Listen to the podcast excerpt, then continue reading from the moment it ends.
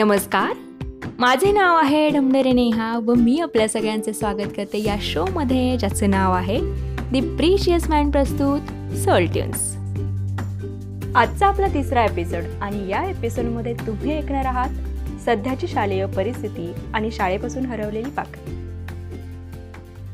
चला तर सुरुवात करूया आजच्या एपिसोडला निमित्त होतं पंधरा ऑगस्टचं. माझी शाळा घरापासून जवळ असल्याने दरवर्षीचा आमचा ठरलेला कार्यक्रम. सगळ्या वर्गमित्र आणि मैत्रिणींनी शाळेच्या प्रांगणात एकत्र ध्वजवंदनाला भेटायचं. शाळा सोडून अनेक वर्ष झाली असली तरी ओढ सुटे ना हो. आजच्या विद्यार्थ्यांना लागेल का भविष्यात अशी शाळेची ओढ? येईल का आठवण शाळेच्या जीवनाची? जर आठवणी रुजायलाच वेळ मिळाला नसेल तर कुठून येणार त्यांना अशी शाळेची आठवण भविष्यात? असा विचार मनात येण्यास कारण म्हणजे या कोरोना नामक भयानक पनोतीने शाळेच्या त्या कालपर्यंत सतत किलबिणाऱ्या भिंतींना दिलेल्या भयान शांततेचा तडा. मोजक्या मित्रांच्या समावेत शाळेच्या प्रांगणात उभे राहून शाळा न्याहाळत होते. संपूर्ण प्रांगण रिकामे. आमचे सर्व शिक्षक शिपाई काका आणि काही वेळाने आरोहित केला जाणारा तो तिरंगी ध्वज त्याचेही ते तीनही रंग काहीसे हिरमुसलेले एवढीच काय ती स्वातंत्र्य दिनाची उपस्थिती. मोजक्या उपस्थितीत स्वातंत्र्य दिन साजरा करावा असा शासन आदेश. अर्थात कोरोनाची कृपा. क्षणार्धात डोळ्यासमोर उभ्या राहिल्या त्या आमच्या शालेय आठवणी. उद्या पंधरा ऑगस्ट म्हणून आजच शाळेच्या गणवेशाला लख धुवून कडक इस्तरी करून ठेवायचं. त्या दिवशीच्या परेडसाठी निवड झाल्याने आठ दिवस आधीपासूनच शाळेत मिरवायचं. शेकडोच्या संख्येने जनगण म्हणताना अंगावर येणारा तो शहारा अनुभवायचा जो की तीनशे पासष्ट दिवस समान असायचा. पण पंधरा ऑगस्टची मजा काही औरच आठवणीत मग्न होता आणि अचानक वास्तवात आले. समोर तेच रिकाम मैदान आणि भयान शांत. आत्ताच्या शाळकरी मुलांना हा आनंद त्यांच्यापासून दूर आहे त्याची जाण असेल का? आनंदाचं सोडाच आपण देशाचं उद्याचं भविष्य समजल्या जाणाऱ्या शिक्षण याच मूळ घटकापासून विलग होत आहोत याची त्या बिचाऱ्यांना कल्पना नाही.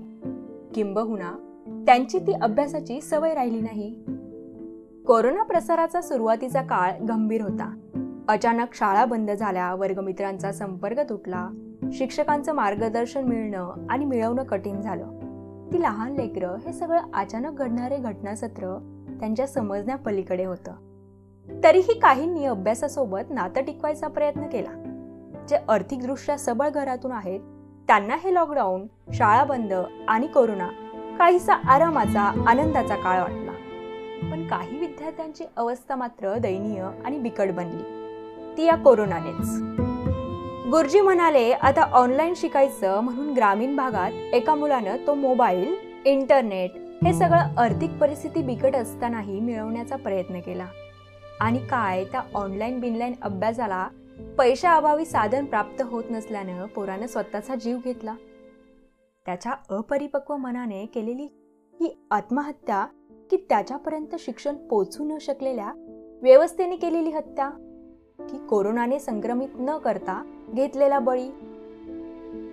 तरी दुसरीकडे कोरोनाने ज्या चिमुकल्यांचे आई वडील दोन्ही हिरावून घेतले तो एका ठिकाणी हातगाडीवरून फळभाज्या विकताना दिसतो. ज्या वयात हातात पाटी पुस्तक असावं त्या वयात हातात वजन काटा आणि हातगाडी बघायला मिळणं. म्हणजे नक्की परिस्थितीचा मारा म्हणायचं की व्यवस्थेचा हलगर्जीपणा? तो आणि त्याच्यासारखे अनेक चिमुकले ज्या वयात या अर्थजनाच्या कार्यात ओढले गेले असतील ते उद्या ज्ञानार्जनासाठी परत शाळेकडे वळू शकतील? आणि अशा प्रकारच्या काहीतरी बातम्या ऐकणाऱ्या इतर अनेक विद्यार्थ्यांनी या नवीन ऑनलाईन शाळेची कोरोनाची आणि पुढच्या अनिश्चित भविष्याची दास्तीच घेतली. इयत्ता सहावी शिकणारा राजू तर म्हणाला सगळं काही तर चालू आहे दीदी. बाबा ऑफिसला जातात टीव्ही वाले सगळीकडे दिसतात. ते आमदार काका पण कोरोनावरून भांडताना दिसतात. पण आमच्या शाळेचं कोणाला काही पडलेलंच नाही.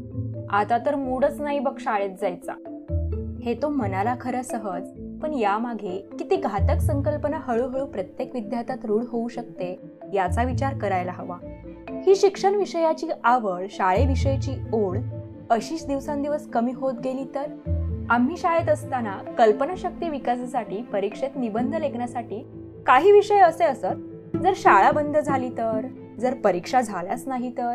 आणि या विषयाची टर उडवत आम्ही मनाला येईल ते भरमसाठ कल्पनात्मक लिखाण केलं देखील. पण हे सारं कधीतरी खरं खरं होईल असं वाटलं नव्हतं. आता वेळ अशी आली आहे की विद्यार्थ्यांच्या कल्पनाशक्ती विकासासाठी जर शाळा चालू झाल्या तर अशा प्रकारच्या निबंध लेखनाची कृती द्यावी लागेल आणि परीक्षांच्या बाबतीत बोलायचं म्हटलं तर ज्या देशात परीक्षा रद्द झाल्या म्हणून आनंद साजरा केला जात असेल त्या देशाच्या भविष्याचा पाया कमकुवत होताना फक्त एक शिक्षकच पाहू शकतो. आणि असंख्य शिक्षकांनी हे अनुभवलं देखील आहे. परंतु सध्याच्या परिस्थितीने त्यांचेही हातपाय बांधलेले आहेत. अर्थात शाळा बंद झाली तेव्हा आधी एकवीस दिवस मग तीस दिवस असं करत ते लॉकडाऊनच्या सुट्टीचे काही दिवस मज्जाच वाटली की. पण आता जवळपास दोन वर्षापासून शाळेपासून लांब असणारी ही पाखरं तितक्याच उमेदीनं घटरूपी शाळेकडे परततील का? आणि जर त्याच उत्साहाने व सकारात्मक मानसिकतेने नाही परतले तर एका दृष्टीने देशाचे भविष्य टांगलेला आहे असे समजावे लागेल. परतले तरी त्या शिक्षणापासून त्यांची झालेली ताटातूट कोरोनाच्या वातावरणानं काहीसं खचलेलं नाजूक मन ती शिक्षणाची गुणवत्ता त्यांच्या शिक्षणातून निघून गेलेला रस हे सारं पुनर्जीवित करण्यात आपण यशस्वी ठरू का? देशाचं भविष्य असणारी ही एक पिढी नैराश्याच्या अथवा उदासीनतेच्या गर्तेत जाऊ नये हेच प्रयत्न करण्याची काळाची सध्या सर्वात मोठी गरज आहे. याच व्यवस्था आणि समाज खरा उतरेल हीच अपेक्षा. मला पडलेले हे सगळे प्रश्न नक्कीच तुमच्या डोक्यामध्ये उमटले असतील. बरं चला मी निघते. आजचा एपिसोड तुम्हाला कसा वाटला आवडला असेल तर आमच्या या शोला फॉलो करा ज्यामुळे न्यू एपिसोड अपडेट सर्वात आधी तुम्हाला मिळेल. तसेच तुम्ही आम्हाला आमच्या at the rate the precious mind six या इंस्टाग्राम पेजला डी एम करून तुमचा प्रतिसाद कळू शकता. तुमचा प्रतिसाद आमच्यासाठी मोलाचा ठरू शकतो. पुढच्या वेळेस तुमची भेट होईल काही अशाच मनाला भिडणाऱ्या विचारांच्या एका नव्या एपिसोडबरोबर तोपर्यंत मी तुमची रजा घेते. काळजी घ्या स्वतःची आणि स्वतःच्या कुटुंबाची. आणि ऐकत रहा सोल ट्यून्स